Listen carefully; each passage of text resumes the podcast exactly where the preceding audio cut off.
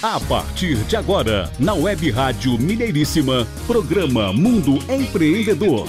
Informações, entrevistas, dicas e tudo sobre negócios e empreendedorismo. Mundo Empreendedor.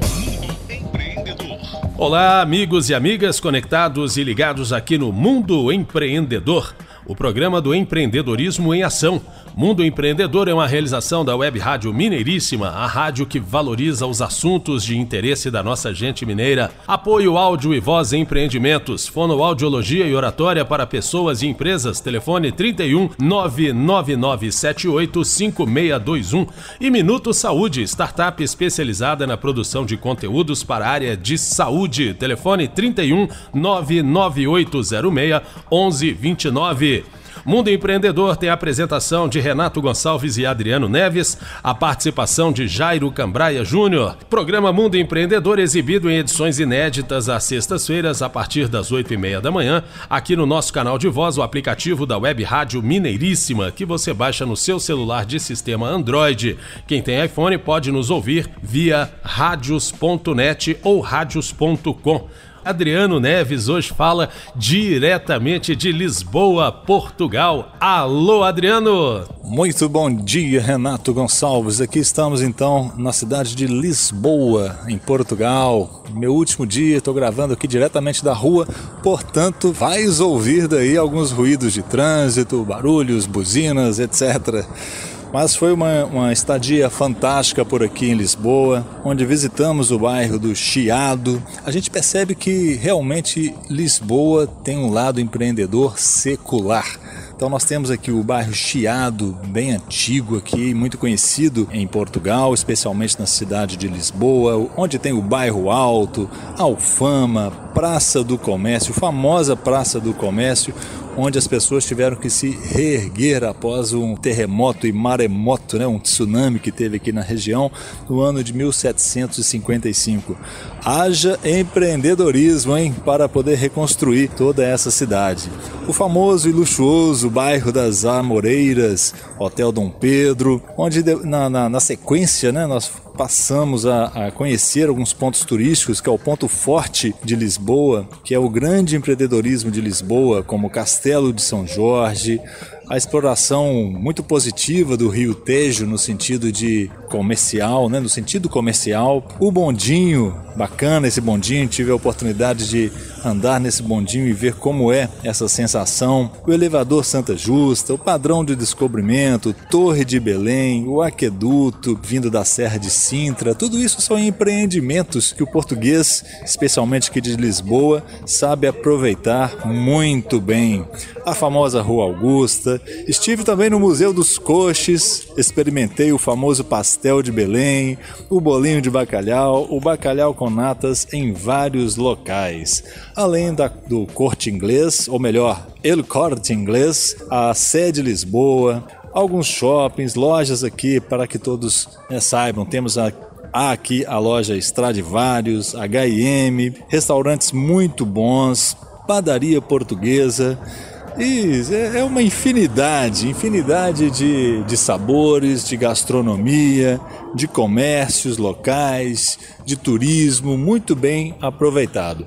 As ruas, apesar da pandemia, apesar de tudo, estão cheias. Eu não sei se as pessoas estão aproveitando enquanto não se fecha ainda mais a, a cidade, né? Não, não se fecha mais o cerco em relação à nova variante, ao Covid-19 mas a cidade está muito cheia. Tem muito movimento, luzes de Natal aqui têm atraído muitos turistas, trânsito fechado, mas as pessoas estão se protegendo na medida do possível. Alguns locais já pedindo, inclusive, o teste de PCR ou o teste rápido para poder entrar nos estabelecimentos.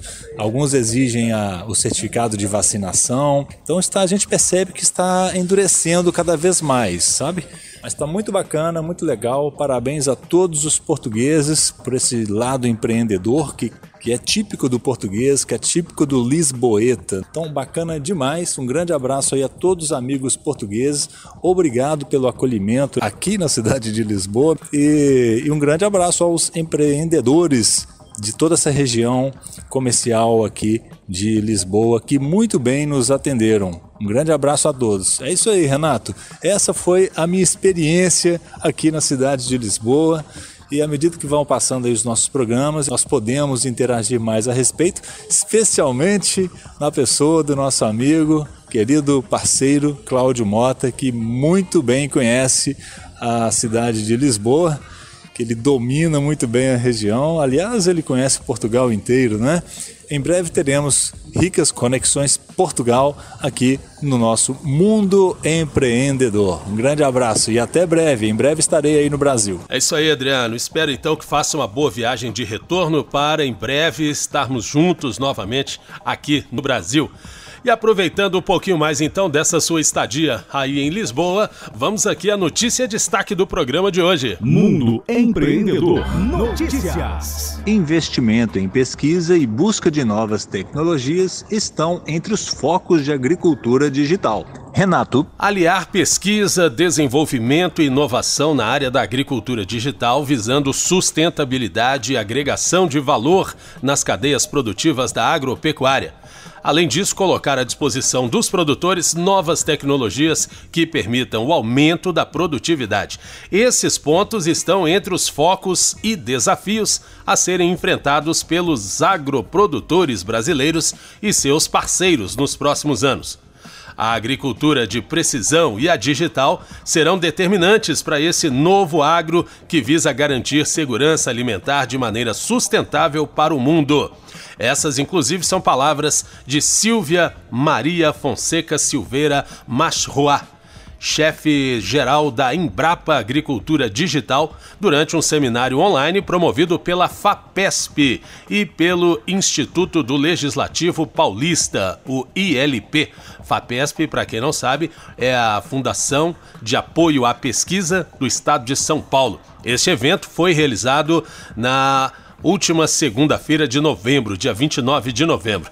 O evento, por sinal, reuniu quatro pesquisadores para tratar de tecnologias inovadoras no campo. Foi o último realizado em 2021 no âmbito do ciclo ILP FAPESP de Ciência e Inovação, que tem o objetivo de divulgar aos legisladores, gestores públicos e à sociedade em geral os avanços das pesquisas científicas financiadas com recursos públicos.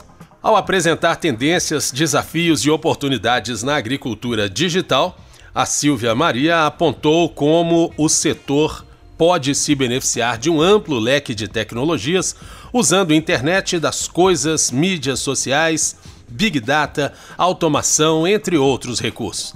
E também mostrou soluções criadas pela Embrapa para assessorar produtores, como a unidade mista de pesquisa em genômica aplicada a mudanças climáticas, aplicativos, e a plataforma AgroAPI Embrapa, voltada para o mercado de tecnologias em agricultura digital, possibilitando acesso a informações e modelos agropecuários.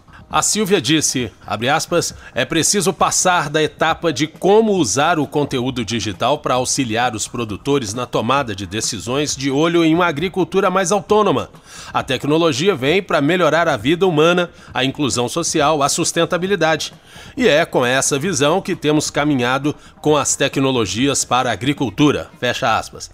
A Silvia ainda lembra que, com o avanço no segundo trimestre de 2021, o PIB do agronegócio nacional acumulou alta de 9,81% no primeiro semestre deste ano.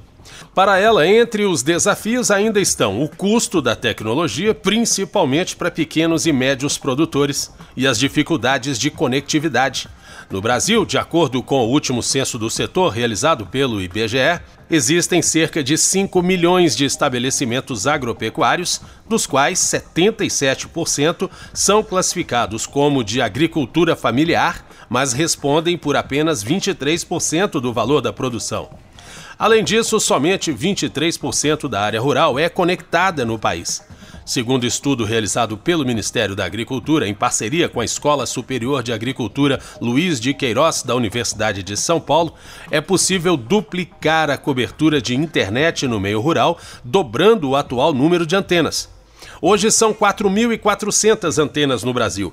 Se o total de dispositivos subir para 15 mil, a cobertura passa para 90%. O grande produtor tem capacidade de investimento e consegue adotar tecnologia. No caso dos pequenos e médios, é preciso ganhar escala. As cooperativas e associações de produtores foram fundamentais na comercialização de produtos e podem ser, nesse novo momento, fomentadores das tecnologias digitais. Se alguns tinham resistência em usar a tecnologia, já é possível perceber que, com a pandemia do Covid-19, eles ficaram mais sensíveis. E isso também é facilitado com a capacitação de incentivos à pesquisa e à inovação, como os oferecidos pela FAPESP. A combinação de investimentos em pesquisa aliada à busca de recursos para alavancar empresas que desenvolvem produtos destinados ao campo foi um dos pontos destacados por Lucas Garcia von Ruben, biólogo pesquisador na área de entomologia e sócio de uma startup apoiada pelo programa Pesquisa Inovativa em Pequenas Empresas, da FAPESP. Von Ruben é sócio fundador da Decoy, que criou um carrapaticida feito à base de fungos para combater o carrapato do boi, considerado um dos piores inimigos dos rebanhos. A praga chega a causar prejuízos de 3 bilhões de dólares ao ano, segundo pesquisa publicada na Revista Brasileira de Parasitologia Veterinária. Atualmente, o carrapaticida vem sendo utilizado em 800 fazendas produtoras de gado, com mais de 210 mil cabeças tratadas. Lucas von Ruben destaca que, do ponto de vista de inovação, o controle biológico vive uma efervescência tecnológica. Os investimentos que a FAPESP vem fazendo em projetos nessa área mostram a evolução, ressaltando a própria FAPESP porque ela tem um papel central na inovação. É importante entender que os investimentos não se encerram no PIB. É preciso uma combinação de incentivo à pesquisa e ao desenvolvimento com investidores externos que vão alavancar outros aspectos do negócio. Segundo ainda Von Ruben, o controle biológico é a nova fronteira quando se trata de combate às pragas. Para Von Zuben, há um movimento de mudança no campo e o protagonista será a biologia. Ele disse mais do que uma transição tecnológica em si, ela está alinhada a uma questão fundamental. Todos estão conectados em rede. É preciso entender que somos parte de uma rede interdependente e conectada entre todos os seres vivos. O investimento em startups para desenvolver produtos e equipamentos de menor custo foi um dos pontos citados pela pesquisadora Clícia Barbosa da Silva, do Centro de Energia Nuclear da Agricultura, ao falar sobre a interação com a pesquisa. Nas palavras de Clícia, abre aspas, com o conhecimento gerado pelos estudos é possível criar equipamentos de menor custo para obter resultados precisos, fecha aspas. Clícia Silva apresentou como a tecnologia de inteligência artificial, combinada com imagens, abre caminho para análise da qualidade de sementes agrícolas. Com financiamento da FAPESP por meio de apoio a jovens pesquisadores, Clícia Silva vem trabalhando em estudos de sistemas de imagens combinados com inteligência artificial para serem usados no processo de análise da qualidade de sementes. São empregadas tecnologias baseadas em luz para obter imagens das sementes, analisadas e interpretadas por máquinas específicas para o trabalho. A técnica mantém as amostras de sementes intactas e não gera resíduos, como metodologias convencionais, porque não requer uso de substratos ou reagentes.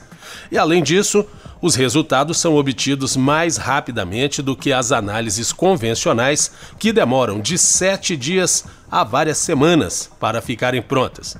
O processo de análise da qualidade das sementes é exigido por lei e feito de forma manual por analistas credenciados pelo Ministério da Agricultura.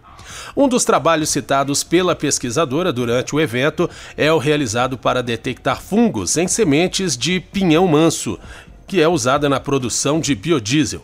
Em dezembro do ano passado, artigo publicado na Frontiers in Plant Science, um dos principais periódicos científicos internacionais na área da agricultura, mostrou o uso da tecnologia em sementes de tomate e cenoura. De acordo com Clícia, temos conseguido desenvolver pesquisas de alto nível, tornando o setor sementeiro altamente competitivo mundialmente.